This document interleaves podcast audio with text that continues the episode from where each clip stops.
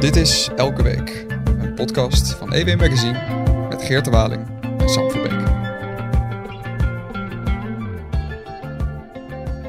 Geert de Waling, Sam Verbeek. wij eh, gaan het vandaag hebben over het, eh, het stroomnet in Nederland dat, eh, dat zwaar onder druk staat. Ja, ik las het in EW eh, deze week. Ik schrok er erg van. Nederland onder hoogspanning. Prachtige kop. Eh, ja, en als iemand zo'n mooie kop kan maken, dan nodig je hem ook uit in de podcast. En dat is eh, in dit geval Nart Lodewijk, onze collega van de economie-redactie. Welkom Nart. Goedemorgen. En ook Mark Lauksterman, eh, mede-auteur van het artikel. Welkom Mark. Goedemorgen. Jullie twee hebben een stuk geschreven over het eh, hoogspanningsnet in Nederland. En wat daar op dit moment eh, allemaal doorheen gaat, hoe het in elkaar zit. En vooral ook wat er moet gebeuren in de toekomst. Toch Sam? Klopt. Eh Nart, als, er, als er wordt gezegd dat ehm eh, het er onder hoogspanning staat, welke druk hebben jullie het precies over?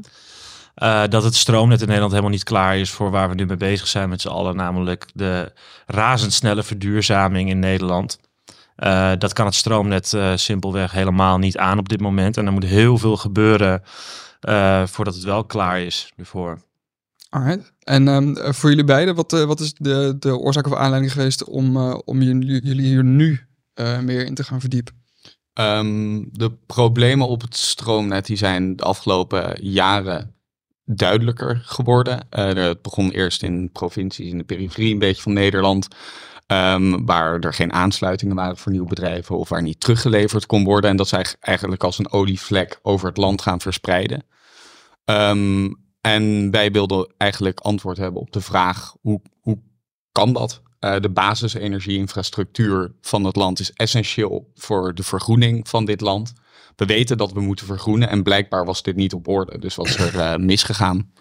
En wie is, eh, wie is de schuldige in dit grote verhaal? Jullie citeren ook eh, Rob Jetten, hè? die is nu demissionair, maar minister van eh, Klimaat en Energie. Die zegt van ja, we, hebben eigenlijk, we zijn wakker geschud. We hebben honderd jaar lang is, het, is stroom gewoon uit stopcontacten gekomen. En is er eigenlijk was er niet zoveel aan de hand. Ja. En groeide het stroomnet eigenlijk vrij organisch mee met de groeiende economie en de, het gro- groeiende aantal huizen, aansluitingen.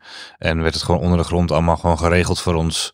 Eh, ja, niet zomaar, maar ik bedoel, het werd gewoon door de netbeheerders geregeld. En het is eigenlijk, eh, eh, we hebben ons daar een beetje op verkeken, omdat er nu opeens zo'n enorme gro- groei is. Is dat, is dat nou naïef geweest? Zijn we dan, dat- is het nou raar dat de eerste elektrische auto reed, geloof ik ook al tien jaar geleden rond? Je weet dat, dat, dat we weten al tientallen jaren dat fossiele brandstof een probleem is, zowel in de, voor, voorraden daarvan als ook de uitstoot.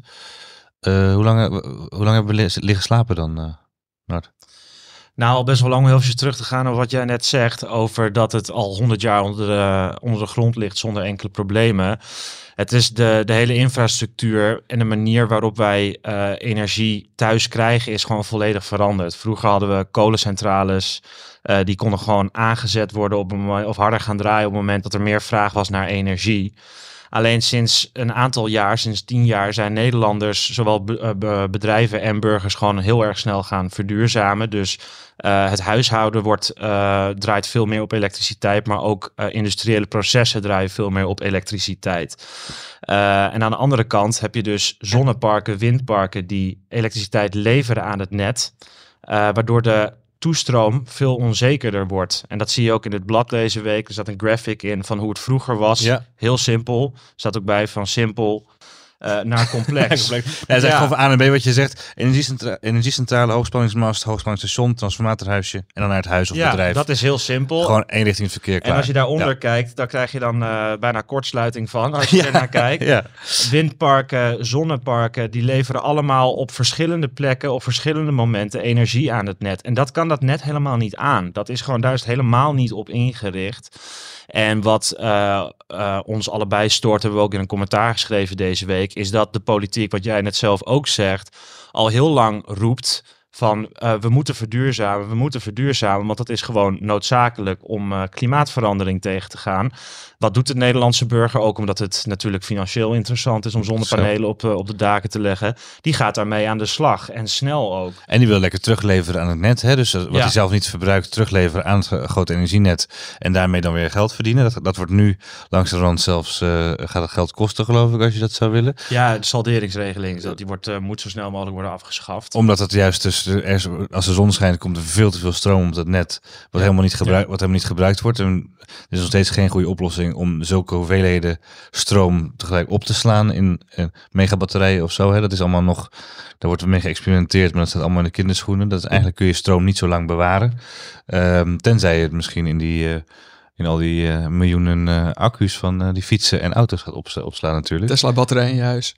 Nou ja, het wordt wel gezegd als je, als je je, je auto oplaadt, dat je dat dan, eh, dat je dan dat een bepaalde tijdstippen moet doen, zodat je die stroom kunt afnemen of die piekmomenten. Nee, er zijn op de korte en de lange termijn moet je, moet je naar oplossingen zoeken. De Ja. lange termijn is dat gewoon bouwen, verzwaren en dat is ontzettend duur, kost ontzettend veel tijd. Op de korte termijn Ja. moet je gaan werken met regelgeving, slimme techniek, eh, energieleveranciers, netbeheerders die een soort van moeten sturen in het energiegebruik van, van de consument. Dus Ja. op het moment dat je, weet ik wel, alle mensen komen thuis van hun werk, dan gaan de televisies aan, dan gaan de auto's in het stopcontact.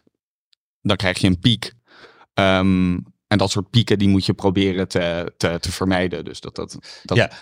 En Even bij die problemen blijven, want de, het, aanbod, hebben we het even genoemd, is, is groter geworden door al die eh, windmolens en, en zonne-energie. Of de, het piekaanbod, laat het zo zeggen. Je hebt veel minder, er zijn nog wel kolencentrales, die zijn ook nodig eh, natuurlijk om, eh, om buiten, bij te plussen op het moment dat, het, dat er geen wind of geen, geen zon is.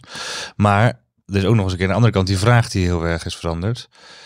Eh, niet alleen die elektrische auto's die ik al noemde, maar ook de Inductiekookplaten. Warmtepompen. Warmtepompen, precies. Ja, Ja. want we moeten eh, geen, in plaats van gas, eh, allemaal van het gas af.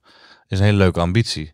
Maar dat Ja. gaat dus helemaal niet. Als Maar ik dat is het grappige. Dat, dat, het, het, het, het komt helemaal niet. ehm, het werkt helemaal niet goed met de plannen die het kabinet heeft. Om een voorbeeld te noemen. In 2025, dan moeten in alle of alle binnensteden, veel binnensteden, mag jij niet meer met een dieselbus de stad in om bijvoorbeeld de hele stad eh, van eten en drinken te voorzien. Ja. Mag niet meer. Dan moet je een elektrische, eh, elektrisch busje hebben. Die moeten allemaal opgeladen worden. Nou ja, daar moeten ook nieuwe bedrijven voor komen. Die moeten een aansluiting krijgen. En dat kan helemaal niet op dit moment. Nee, dus dat, dat loopt allemaal vast. Dat loopt helemaal vast op deze manier. En los van het feit dat de verduurzaming, dat dat de groene ambities in gevaar komen op deze manier. Het is economisch is het ook heel slecht natuurlijk. Het is slecht voor ons vestigingsklimaat.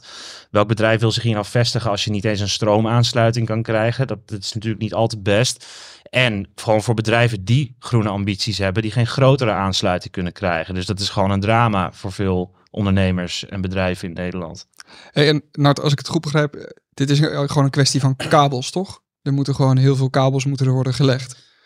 Eh, heb je een indruk van hoeveel eh, erbij moet komen om, om het probleem een beetje behandelbaar te krijgen? Ja, we hadden op een gegeven moment hadden we voor dit, eh, voor dit stuk hebben we met eh, Hans-Peter Oskam gesproken, voormalig Kamerlid eh, namens CDA overigens en eh, tegenwoordig eh, directeur beleid en energietransitie, zeg ik even uit mijn hoofd. Ja, eh, Netbeheer, van, ja, Nederland. Netbeheer Nederland. Ja. En eh, hij gaf een hele duidelijke uiteenzetting van wat er moet gebeuren. Namelijk, we moeten in Nederland in 2030 moet er 100.000 kilometer kabel gelegd zijn. Nou, om dat in perspectief te plaatsen, dat is twee keer de aarde rond. En dat is eh 25% van wat er nu in ligt. Nou, nu ligt er 400.000 kilometer kabel. Maar dat is in 100 jaar. De afgelopen 100 jaar is dat allemaal gelegd. En dit moet eventjes in de komende 6,5 Zeven- jaar. Ja, ongeveer. En daarnaast heb je dat er 80.000 transformatorhuisjes eh, in de straten eh, geplaatst moeten worden. Ja. Ja. Zijn, Eh, zijn die er ook allemaal? Eh, die, de- is, zijn die allemaal voorradig? Is er productie? eh, Nou, het, dat productie is, op orde? of dat zo is, weet ik niet. Wat ze wel nodig hebben is 15.000 mensen om ze te plaatsen. En dit, hele, dit allemaal te gaan regelen. 15.000. Er werken nu 20.000 mensen in die hele sector. Ze zoeken bijna twee, nog twee keer zoveel. Ja, dan moeten er 15.000 bij. Ehm, Komt en- hier ook het, eh, het, bedoel, het gaat over huisjesbouw. Eh, zit hier stikstofproblematiek bij? Zeker. Dat is eh, inderdaad ook nog eens zo. Nou ja, alles eh, waar, waar gebouwd wordt. En eh, in hoeverre dat voor een, een transformatorhuisje is nog best overzichtelijk. Maar als het gaat over hoogspanningsmasten, eh, ja, dan komt ook er de stikstofproblematiek daarbij kijken. En dat is iets waar Hans-Peter Oskam ook over uh, voor waarschuwt. Want grote machines om het aan te leggen. Je, Ja. je bent toch bezig met in de natuur dingen bouwen. Ja. Er moeten platforms gebouwd worden. Een Fundamenten, milieuvergunning moet je hebben. milieu- milieuvergunning moeten komen. Ehm, dat is echt wel heel... Ik, ik schrok daarvan. Ik dacht van, oké, en wordt er... Waar haal je die, twee- die 15.000 nieuwe collega's op deze arbeidsmarkt? Is natuurlijk onmogelijk. Die, die zou je misschien uit in India kunnen halen. Nou, dat is ook nog wel, het staat niet in het stuk, maar op een gegeven moment hadden we ook nog interview met eh, Hans Slootweg, asset manager bij uh, Enexis en hoogleraar ook op dit uh, gebied. Die vertelde nog wel iets interessants hierover, over van ja, dan moet je dus allemaal mensen uit het buitenland halen. Dat kan niet. Je moet mensen hebben die Nederlands spreken, omdat die um, hele infrastructuur, die, uh, al die kabels die onder de grond liggen, alles is in het Nederlands. Dus het is heel gevaarlijk om daar mensen aan te laten werken die niet dezelfde taal spreken en de Nederlandse taal überhaupt niet machtig zijn. Daar kunnen echt doden bij vallen. Dat is levensgevaarlijk, is ook een keer gebeurd. Ik dacht plus en min dus... dat dat redelijk internationaal was. Nee, nee, nee, nee, nee, dat uh, tenminste zo, dat, zo nou, zei plus Plus en min zijn uh, internationaal, maar er komt iets meer bij kijken dan alleen de plus en de minnen, zou ik zeggen. Ja. Dat is heftig, ja. En dus oké, dus dat is vrij uitzichtloos. Die, die, diezelfde slootweg die je net noemt, die zegt ook um, dat we eigenlijk uh, bijvoorbeeld populariteit van zonnepanelen hebben onderschat. En hebben onderschat hoe snel de consumenten zouden verduurzamen is het eigenlijk een beetje paternalistisch geweest dat er allemaal grote plannen gemaakt zijn. Maar dat niet gedacht werd dat de Nederlander, die natuurlijk van de, op die, die op de kleintjes let, dat hij uh, elk klein, uh, elke vierkante meter dak zou volgooien met zonnepanelen. En meteen een uh, elektrische auto zou aanschaffen zodra dat een beetje gunstig werd gemaakt door de overheid. is, is eigenlijk de Nederlander te braaf geweest. En heeft, hebben we daardoor de problemen zelf gecreëerd. Omdat we te goed hebben geluisterd naar de roep om te verduurzamen. Um, nou ja, kijk, waar zij heel erg naar hebben gekeken in de projecties uh, is wat soort van goedkoop zou worden. Dus zonnepanelen, daarvan hadden we niet gedacht dat die zo uh, betaalbaar zouden worden. Um, op het moment dat uh, wat je bij dit vraagstuk, bij dit onderwerp altijd moet realiseren, is dat de investeringen soort van tien jaar eerder dan het probleem moet komen. Als je een hoogspanningsnet moet gaan verzwaren, dan duurt dat, nou, uh, even kijken, wat is het, acht jaar om de vergunningsprocedure door te komen en twee jaar om uiteindelijk te bouwen. Ja. Dus nou, we zitten nu in 2023. In 2013 moesten netbeheerders kijken hoe ziet de energieconsumptie van de Nederlander eruit. Dat betekent dat er ah, onzekerheid is over de technologieën. Daar hebben ze een fout gemaakt. En ze hebben veel te veel gekeken naar wat de kostenbereidheid van de Nederlander is. Um, terwijl op dit moment je bijvoorbeeld ziet dat elektriciteit aantrekkelijk is ten opzichte van bijvoorbeeld gas. Niet alleen om financiële redenen, maar ook omdat bedrijven en, en, en consumenten afhankelijk willen zijn van gas. Om nou, klimatologische redenen, maar ook om geopolitieke redenen. Niet afhankelijk willen zijn. En dat zijn dingen die ze niet hebben meegenomen. Ja. En, en er, er zijn heel veel factoren daar um, waar de netbeheerders een verkeerde inschatting hebben gemaakt. Waardoor je dan ja, in zo'n zo'n klein foutje, vijf, eh, tien jaar later, ja, dan zit je met de problemen. Ja, en zij gooien dat op. En dat is ook wel interessant, omdat de politiek dus heel lang geen keuzes heeft gemaakt. Eerst ging het over, gaan we wel kernenergie inzetten of niet? Uh, worden het windparken, worden het zonneparken? Het, werd, was heel onduidelijk wat nou de, de, de primaire energiebron zou worden. Waardoor de netbeheerders ook niet wisten van, ja, maar waar moeten we dan op inzetten? Waar moeten we in investeren? Wat het voor Het is allemaal een andere aansluiting. Maar dat vond ik... Ja, dat, dat, dat ziet hij, uh, dat is mij wat technisch moet ik zeggen, maar dat ziet er wel anders uit. Ja, ja. Ook ja, locaties in het land en de... Als je bijvoorbeeld op waterstof uh, gaat rijden, dan heb je een gasnetwerk dat aangelegd moet worden en geen elektriciteitsnet. Ja. Um, Hetzelfde, ja, ja, dat soort dingen. Nou ja, en de, de, de, ik vond de onduidelijkheid van de politiek wel een goed punt. Dat werd er even genoemd. De, uh, die Oskam die zegt, de ene keer ging het in Den Haag over biomassa wel of niet inzetten. Dan weer werd het zonne-energie en vervolgens werd kernenergie uitgesloten. En gaan ze maar door. Dat maakt het wel erg lastig om te weten waar en wanneer het net moest worden verzwaard. Het ontbrak aan coördinatie vanuit Den Haag. Er zijn twee vragen die ik daarover heb. Uh, Mark zei net heel goed, het heeft tien jaar geduurd. Of je, hebt eigenlijk, je moet eigenlijk tien jaar vooruit kunnen kijken om uh, goed beleid te maken. Omdat het zo lang duurt met vergunningen en, uh, en nog dan de bouw van zo'n netwerk. En, um, en de, politiek is, de politiek is natuurlijk altijd wispelturig. Wisselt altijd, het beleid wisselt altijd omdat er nieuwe verkiezingen komen. We gaan, ik wil zo meteen ook vragen aan jullie of er misschien nog is dit speerpunten zijn voor 22 november aanstaande verkiezingen. Maar de politiek blijft altijd wispelturig. Dus je kunt nooit in een democratie, uh, je hebt echt een dictatuur nodig om om, of een planeconomie uh, naar, naar, naar de Sovjet-voorbeeld, om dit misschien beter te regelen. Is dat dan... Uh, Stroomnetfonds. Is dat dan wat nodig is? Ja, weer, ja we kunnen fondsen optuigen, daar zijn we heel goed in. maar is dit wat nodig is? Is, is daar niet omheen te werken? Is, er, is dat een terechte kritiek dat Den Haag dan onduidelijk is? Ja, dat denk ik Zeker wel. En ik denk tegelijkertijd dat het democratisch bestel wel degelijk uh, een lange termijn blik onderdeel kan maken van de uh, bestuurlijke cultuur. Alleen dat vereist dat je Dat ten eerste een probleem erkent met z'n allen. En ten tweede de urgentie van dat probleem erkent. En dat is wat heel erg lang ontbroken heeft. Het is niet alsof geen enkel Kamerlid hier een Kamervraag over heeft gestuurd. eh, Tot een jaar geleden. Het is niet alsof, nou, Rob Jetten die is er nu mee bezig. Minister Kamp was hier ook mee bezig. Eh, eh, kabinet Balkenende 4 heeft hier ook over nagedacht. Alleen Je hebt gewoon heel veel nagedacht en heel veel liggen. gesproken. Ehm, Ja. Dat staat ook in het stuk dat Balkenende 4 op een gegeven moment in 2008 komt er een rapport naar buiten waarin de wetenschappelijke raad voor het regeringsbeleid concludeert dat omdat we af gaan stappen van fossiele brandstoffen, we moeten gaan investeren in de infrastructuur voor een groene toekomst. Dat is toen geconstateerd. Dat leidt tot een taskforce. Die taskforce die komt met slimme oplossingen. Ehm, en vervolgens, nou, is er 2023 niks gebeurd, deze problematiek in principe. En ja, ehm, het, gaat denk ik om, om het erkennen van de urgentie en het belang van dit probleem. En dat dat niet gebeurt, heeft volgens mij heel erg te maken met de aard van zoiets als het energienet. Dat ligt onder de grond, het werkt altijd perfect. Investeringen kosten miljarden.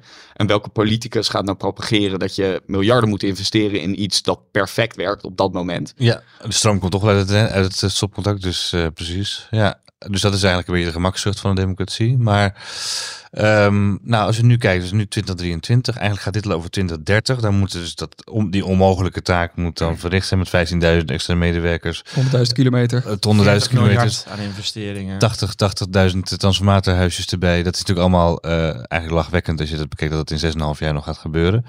Eh, maar stel, nou even, we kijken naar 2023, dus 10 jaar verder, of 2033, 10 jaar verder. Eh, wat zijn dan nu de lessen die je zou kunnen leren, bijvoorbeeld in de, nou ja, bijvoorbeeld in de verkiezingen? Wat zouden dan nu de speerpunten moeten zijn? Moeten we dan niet nu ook alweer rekening houden met weer vernieuwde technologie? Met weer vernieuwde, met een andere vraag van consumenten en van bedrijven? Ehm, met misschien wel inderdaad een waterstofnetwerk wat er ligt. Of eh, een, eh, een, een, een drastisch eh, veel efficiëntere apparatuur, waardoor er veel minder stroom nodig is. En dat we dan opeens een heel zwaar netwerk neerleggen, wat vervolgens helemaal niet meer. Ik bedenk maar wat nodig Ben je bang dat, dat de overheid zich nooit wil committeren aan een aanpak? Daar, want nee, dat- daarom ja. dat, Ik ja, Dus technologie. eh, wat, zou je, wat, zou je, wat zouden jullie partijen nu aanraden om zeg maar in een verkiezingsprogramma, voor zover het niet al gemaakt te zetten of als speerpunt in de verkiezingen te nemen? Ik zou eh, Als je het hebt over tien jaar visies. twee dingen zeggen. Of eh, drie dingen. Allereerst moet je wel met z'n allen dit energienet gaan, gaan verzwaren. Eh, er kunnen Dat is wel heel duidelijk. allemaal leuke technologieën komen. Maar het gaat draaien op zonnestroom of, eh, op zonnestroom of windenergie.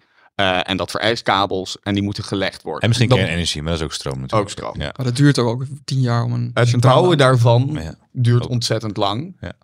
Ehm, en waar de overheid zeker naar moet gaan kijken, en dat wordt op Europees niveau gelukkig nu gedaan, is om te zorgen dat vergunningsprocedures, zeker voor duurzame projecten, dat die sneller gaan lopen. In Europa heb je daar wetgeving, die, die is daarvoor ontwikkeld. Dat Renewable Electricity Directive, zag ik. nummer drie. Ja. inmiddels. Ja, nee, eh, Ja. Dat, dat is ontzettend belangrijk. We zien het in Nederland met vleermuizen die ervoor zorgen dat je geen isolatie meer eh, kan aanleggen. Het is on- een soort van eh, vergroening is een bouwprobleem en dat bouwen moet op alle vlakken van, van de groene transitie sneller. En stikstof natuurlijk uh, Ja. Ja. Precies. En, en, en waar serieus naar gekeken moet worden is dat nou, heel veel duurzame eh, projecten niet voltooid kunnen worden, omdat er juist een bescherming van een natuurgebied of een- van een vleermuis is, waardoor je een soort van de bescherming van het milieu ervoor zorgt dat je het milieu uiteindelijk niet echt kan beschermen. ja, dat is een beetje die deadlock waar je dan uh, waar je in zit. Hè? Ik heb, ik heb na, na aanleiding van het artikel heb ik ook nog de, de verschillende beschikbare partijprogramma's toch eventjes onder de loep genomen om te kijken hoe, uh, Samen ben je weer ijverig. hoe, uh, hoe serieus het nemen. En ik bedoel, dat, dat verschilt wel. Ik bedoel, ik geloof dat uh, de, de SP die heeft er twee of drie zinnen heeft het erover. En uh, GroenLinks Partij van de Arbeid die zijn veruit het meest ambitieuze als het gaat om het stroomnet. Die, die hebben daar veel meer over geschreven. Die, hebben, die spreken ook over een uitgebreide crisisaanpak en een introductie van de energieacceleratiewet. Dat moet, uh, die, die zet er echt, echt heel erg op in. kan ik me van de verduurzaming van Timmermans zo goed voorstellen. Ja, ik vind nou, dat is misschien ook wel de ervaring die hij meeneemt uit Brussel. Dat hij dit, want dit is trouwens niet alleen in Nederland gaande. Nee. Dit gebeurt in veel meer landen op dit moment. Maar ja, dat is wel goed. Dat, dat zegt Hans-Peter Oskam ook. Van we hopen echt dat het volgende kabinet een uitvoeringskabinet wordt. Dat hij serieus mee aan de slag gaat. En anders kom je gewoon serieus in de problemen. Dus het is wel uh, gunstig dat er partijen zijn die, uh, die er aandacht aan besteden al in het, uh, in het verkiezingsprogramma. Nou ja, en wat ik over zeggen, ik kan me voorstellen van qua verduurzaming verwacht je het inderdaad bij een partij, zeker onder leiding van, van Timmermans, op links. Maar ik kan me, eh, het werd net al even genoemd, vestigingsklimaat, eh, ondernemerschap, eh, de, alle belangrijke dingen waar Nederland ook in uitblinkt op inno- innovatie, eh, moderne, eh, nieuwe technologieën. eh, dat is toch wel ook een heel rechtsthema, zou je zeggen. Er moet echt, dit is alsof je zeg maar. Nou ja, niet genoeg tankstations langs de weg hebt staan. eh, maar dan eh, met ele- elektriciteit. Dat is toch e- echt vit- van vitaal belang voor de VVD heeft er, ook, heeft er ook over geschreven, maar daar lijkt het gewoon, het, het de zwaartepunten in het partijprogramma li- lijkt er gewoon niet op te liggen. Die spreken over versnelling van de uitbreiding van het elektriciteitsnet, prioritering op nationaal maatschappelijk niveau en de vergroting van de regie van de overheid op locaties en aansluiting voor diverse energienormen. Ja, Nou, dat is toch, ja, het is wel een beetje bestuurstaal. en ze hebben wel tien pagina's over migratie eerst eh, in het eh, Ja, partijprogramma staan. Ja, het, het is een beetje zonde, want wij hebben natuurlijk kort geleden ook met eh economie-redacteur Joris Heijn hebben we gesproken. Ook over eh, de belang van industrie in Nederland en over dat Ja. iedereen slimmer moet gaan werken. En dat de grote industrie ook bezig is met verduurzamen. Hè? Ik herhaal nog even dat we op 1 november ook een klimaattop organiseren bij EW. Kunt u zich nog voor aanmelden. Kijk op onze website. Ehm, en dat is, een, dat is precies een, dat gaat over dat onderwerp van het grote, de grote vervuilers. Als die eh, hun duurzaamheidsplannen halen, dan is de helft van de Nederlandse uitstoot al, eh, eh, al is de helft van de uitstoot al verminderd. Als ik het goed zeg. Zijn de helft van de doelen al gehaald en hoeft de consument alleen maar de andere helft op te lossen. Misschien kunnen we het ook in een iets bredere culturele context plaatsen. Een van de, ehm, de leerzame dingen hieruit is dat de bereidheid tot vergroening in ieder geval bij gewoon normale mensen best hoog is. Eh, je ziet eh, de, de zonnepanelen overal liggen.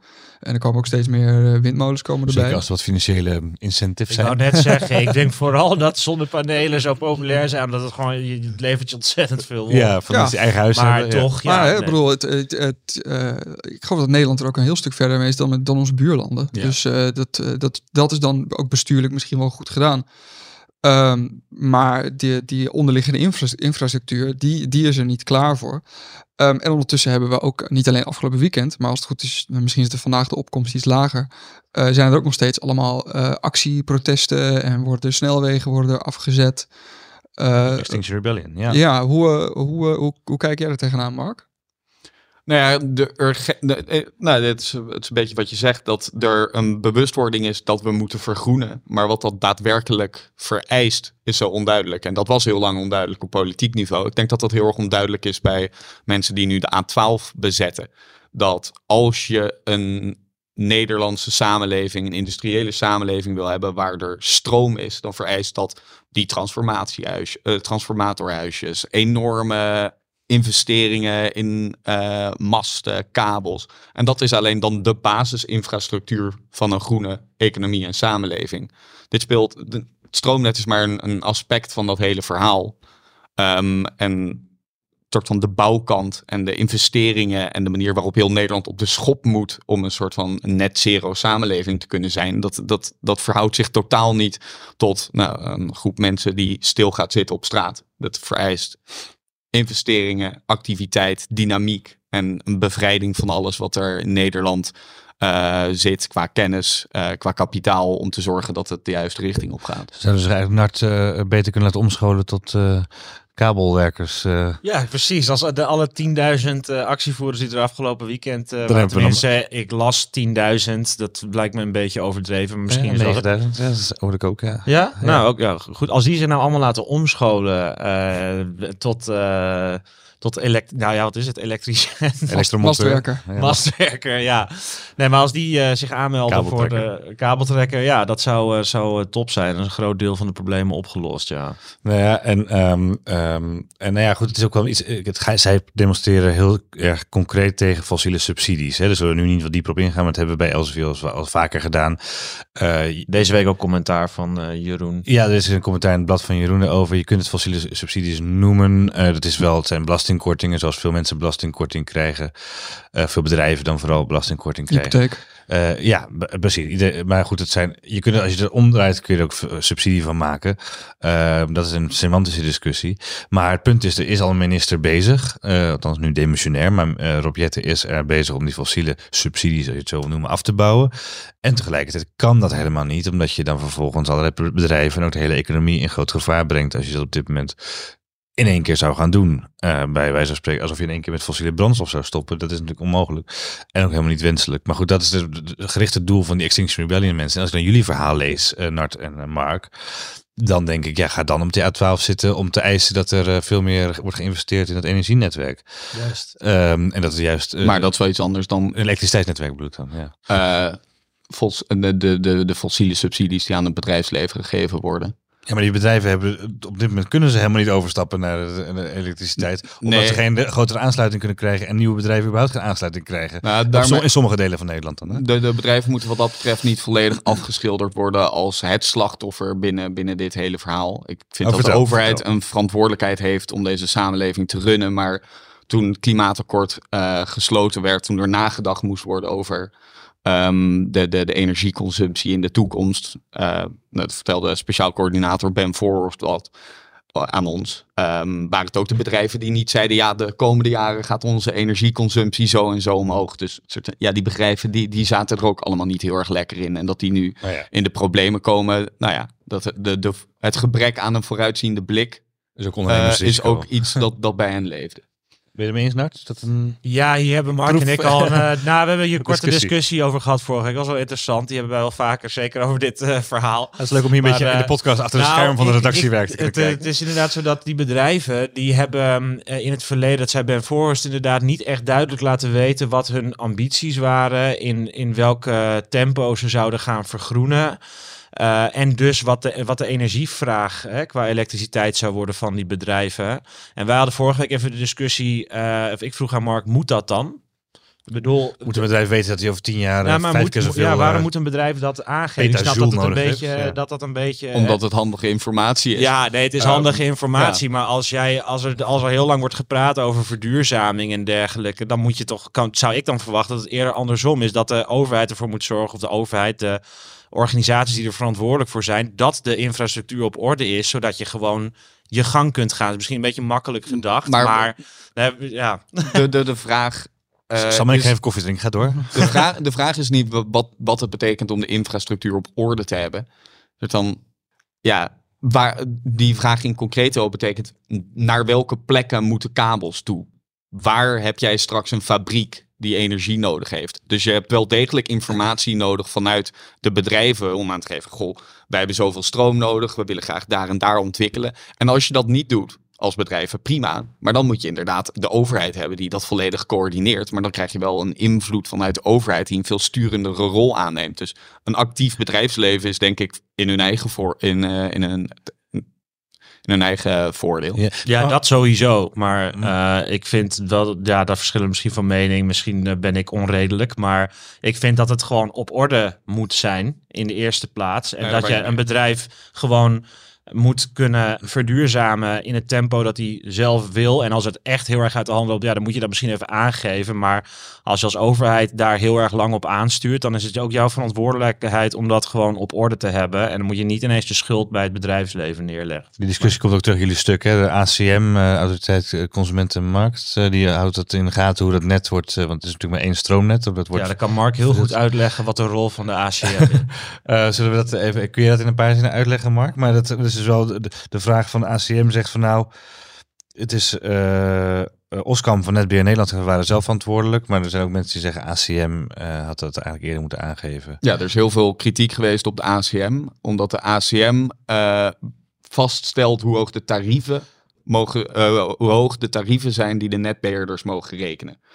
En zij hebben heel lang de kritiek gegeven dat ze die heel laag hebben vastgesteld, waardoor er in principe geen ruimte was om te investeren voor netbeheerders. Het hogere tarief is meer geld voor netbeheerders, is meer Nou ja, ruimte dan, dan heb je net te- investeringsruimte, Ja, dat kun je dan verrekenen in de tarieven. En in Ja. principe wat de ACM doet, is uh, die, die, die, die kijkt naar... Voor uh, ons gunstig, want wij hebben lekker weinig voor onze stroom betaald. Nou ja, precies. En, en het is een hele belangrijke taak, want netbeheerders die hebben een monopolie. Er is maar één net en gelukkig ook, want het zou inefficiënt zijn om er twee te hebben.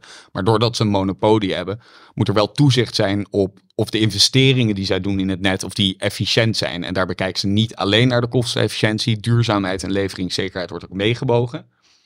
Maar uiteindelijk stellen zij dan vervolgens nou, de tarieven vast. En binnen die ruimte uh, kunnen netbeheerders dan een soort van investeren. Alleen omdat netbeheerders zelf vaak ook niet wisten waar ze kabels naartoe moesten leggen. Omdat die coördinatie vanuit de overheid ontbrak omdat bedrijven niet duidelijk aan, Niet goed aangaven. of wisten of moest, ehm, waar, waar die kabels naartoe moesten. Wisten netbeheerders, eh, ja, die, die, ja die, die investeerden daardoor niet. Dus die kritiek op ACM is wat dat betreft eh, onterecht. Oké. Dus dat rond. Eh, Even één, één punt nog, dat, daar, wou ik, daar eigenlijk naartoe. Jullie hebben ook twee kaartjes in het artikel staan eh, van Nederland. Met daarin in kleurtjes aangegeven, de problemen stapelen zich op. Waar kan het net nog stroom leveren op de ene, leveren op de ene kaart. Op de andere kaart, waar kan stroom aan het net worden geleverd. En dan vallen mij wat paar dingen op. Maar bijvoorbeeld in de Randstad...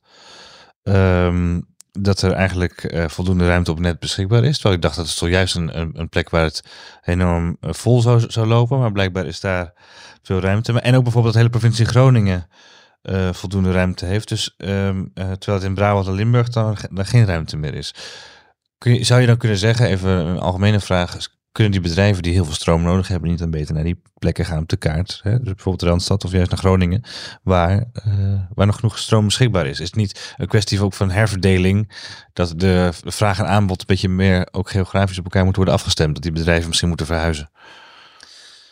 Ja, dat zou in principe kunnen. Alleen je hebt natuurlijk Brabant eh, heb je Brainport zitten, waar heel veel grote bedrijven Eindhoven, zitten. ja. Je hebt Zeeland, waar ook vrij grote industriële bedrijven zitten. Dat kun je niet zomaar 1, 2, 3 eventjes verplaatsen. Ja.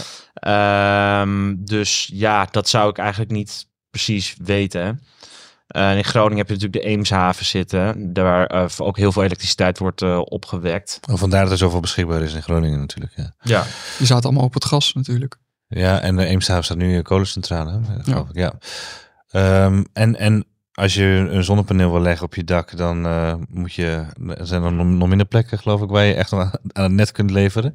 Ja, die Eh, rechterkaart is echt wel zorgelijk. Als je Ja, want dan zie je dus eigenlijk, het hele land is eh, problematisch, behalve langs de kust eigenlijk. Eh, deel van Zeeland, Zuid-Holland en zuidelijk van, zuiden van Noord-Holland. Daar kun je nog wat aan het net leveren, omdat, waarschijnlijk omdat in de Randstad tussen het net heel erg, den, heel erg eh, veel capaciteit heeft.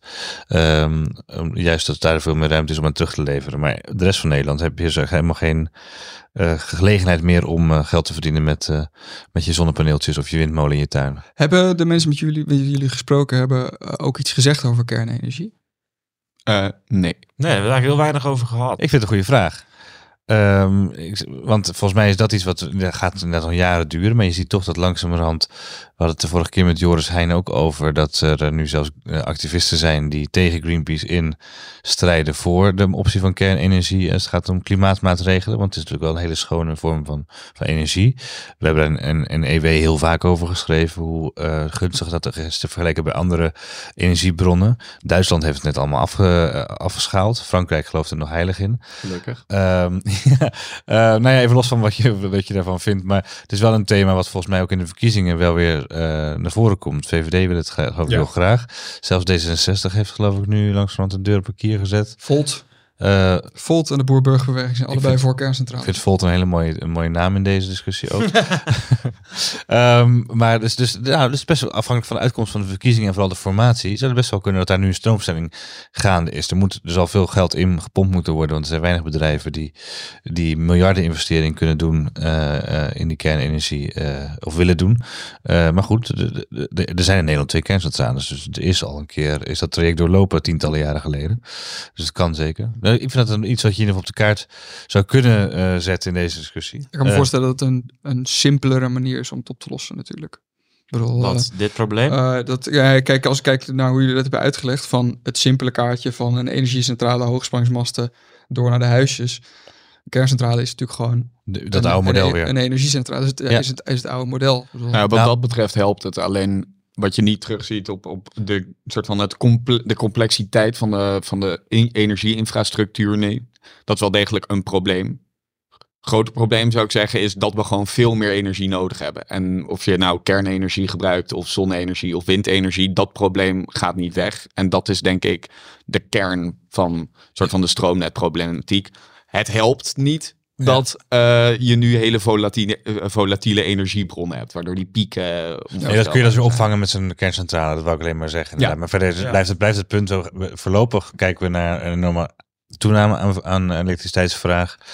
En eh, hebben we minstens tien jaar nodig. eh, eh, en die, is, die tien jaar is er niet, want het moet voor 2030 klaar zijn. Wat gebeurt er eigenlijk als het in 2030 niet geregeld is?